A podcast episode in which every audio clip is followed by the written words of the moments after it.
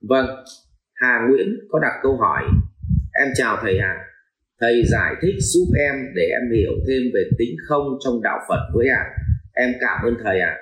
chúc thầy và mọi người luôn bình an vâng ạ à. à, thưa cả nhà à, các hạt giống mà trong tâm thức của chúng ta đang tồn tại thì trong con người mình có sáu hạt giống căn bản hạt giống vật chất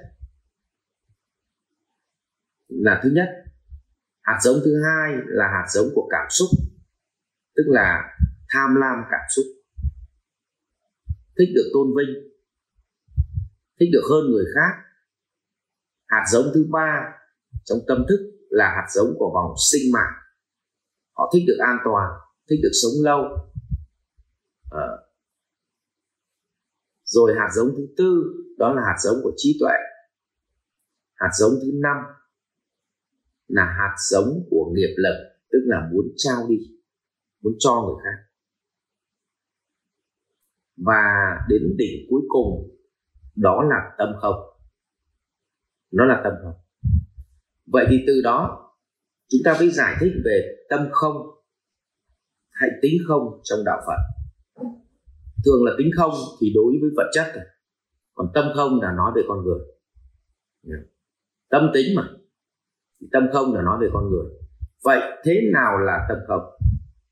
Ví dụ ở chúng ta đi bắt đầu từ một khái niệm gọi là khái niệm giá trị. Thì tôi hỏi mọi người rằng, cái kính này có thật giá trị không? Thì câu trả lời là kính này chỉ có giá trị với ông mắt viễn thị như tôi. Còn cái kính này có giá trị với cháu 3 tuổi không? Thì câu trả lời là không, đeo vào chóng mặt chết luôn. Thế cái kính này có giá trị với con chó không? Thì câu trả lời là có, vì nó làm đồ chơi nó nghịch. Cái kính này có giá trị với bà đồng nát không? Thì câu trả lời là có, bà ấy mua về nó sinh ra tiền.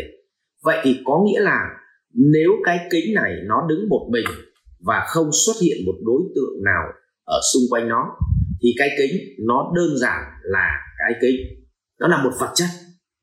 Mà do cái kính là do mình đặt tên mà thôi. Còn khi xuất hiện một tư tưởng ở quanh nó, thì nó được gán cho một cái tên. Ví dụ người thì gán cho nó là cái kính. Ờ, ba tuổi mà nhìn thấy cái kính này thì không gọi là cái kính, mà có khi gọi là cái chóng mặt. Con chó thì gọi là khúc xương. Như vậy là khi mà xuất hiện một tư tưởng thì cái cái vật chất này mới được gán cho một cái tên và gán cho một công năng. Vậy thì vốn dĩ nó đứng im thì nó là tính không. Nhưng khi có tư tưởng xuất hiện thì bắt đầu tính có do con người gán cho nó. Đấy là gọi là tính không của vật chất. Nhưng ai sẽ nhìn thấy gì ạ? Cái tâm không. À, nhìn thấy tính không của vật chất là người phải là người tâm không với nhìn thấy tính không của vật chất. Vậy thế nào là tâm không của con người?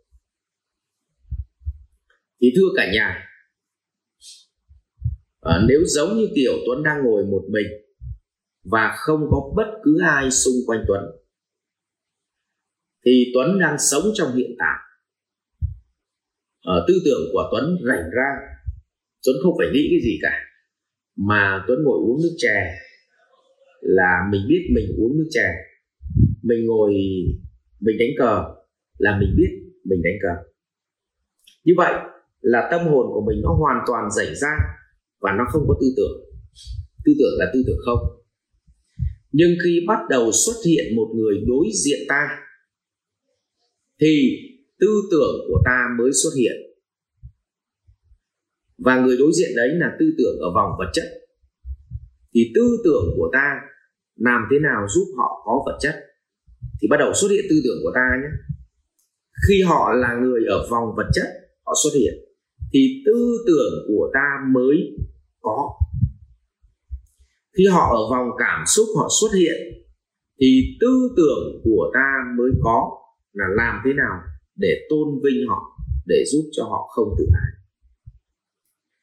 Nếu họ là vòng sinh mạng, họ xuất hiện, thì tư tưởng của mình mới có là làm thế nào để cho họ cảm thấy bình yên và an toàn nếu một người trí tuệ xuất hiện trước ta, thì tư tưởng của ta mới có là làm thế nào để chia sẻ trí tuệ với họ.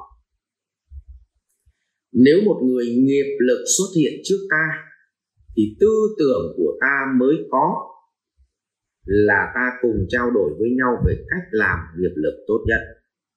Như vậy, tư tưởng của ta chỉ xuất hiện khi đối diện ta có một tư tưởng khác và tư tưởng của ta lúc bấy giờ là tư tưởng đi phụng sự tư tưởng khác. Và nếu trước mặt ta không có bất cứ một tư tưởng nào, thì ta không có tư tưởng. Vì vậy, đức phật có dạy, đến tận cùng của đỉnh cao tu đạo phật chính là việc chúng ta không còn tư tưởng. Mà tư tưởng của ta chính là đi phụng sự người đối diện nếu khi họ xuất hiện họ là đối tượng nào thì ta sẽ phụng sự họ ở đối tượng đó. Nhưng để phụng sự được người ở vòng vật chất thì mình cũng phải hiểu nguyên lý vận động của vật chất.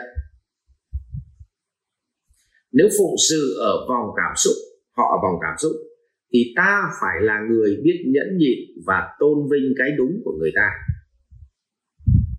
nếu biết phụng sự họ được vòng sinh mạng, thì ta cũng phải hiểu về cơ chế ăn uống, sinh hoạt và hoạt động của thân xác này. Nếu ta muốn phụng sự về trí tuệ đối với họ, thì ta phải là người trí tuệ. Nếu ta muốn phụng sự về nghiệp lực cho nó tốt, thì ta cũng phải là người sống nghiệp lực. Vậy tóm lại, mình chỉ có có thì mình mới phụng sự được. Không có, lấy đâu mà phụng sự? Cho nên người tâm không chính là người đạt được cảnh giới, vượt qua tất cả các tầng bậc, vật chất, cảm xúc, sinh mạng, trí tuệ và nghiệp lực. Sau đó họ rơi vào một trạng thái ung dung và thong dong giữa dòng đời. Tức nếu không có ai thì họ chính chỉ đơn giản là tâm không. Họ rảnh rang trong đầu và chẳng có tư tưởng quái gì cả. Nhưng khi xuất hiện một tư tưởng đối diện thì tư tưởng của họ mới xuất hiện, đó là tư tưởng phục sự. Cho nên, người có tâm không là người lúc nào cũng thấy họ ung dung tự tại giữa dòng đời. Và tìm được một người ung dung tự tại giữa dòng đời, khó hơn tìm một kẻ có nhiều tiền.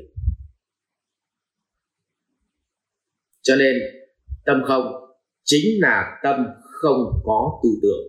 Và chỉ xuất hiện tư tưởng phụ sự khi người đối diện mình xuất hiện và phụng sự ở vòng nào thì à, người đối diện ở vòng nào thì người ta sẽ phụng sự đúng thức ăn cho người đối diện ở vòng đó, giúp cho người ta chuyển hóa tâm thức như vậy, đó chính là người tâm tâm rồi cảm ơn câu hỏi của Hà Nguyễn, một câu hỏi rất khó, nhưng nếu mọi người biết dùng thì đây là một câu hỏi cực hay, câu hỏi đỉnh cao nhất của đạo Phật rồi ạ à. Học viện Doanh nhân CEO Việt Nam cảm ơn bạn đã quan tâm theo dõi. Để biết thêm chi tiết về các chương trình huấn luyện của thầy Ngô Minh Tuấn và Học viện Doanh nhân CEO Việt Nam, xin vui lòng truy cập website ceovietnam.edu.vn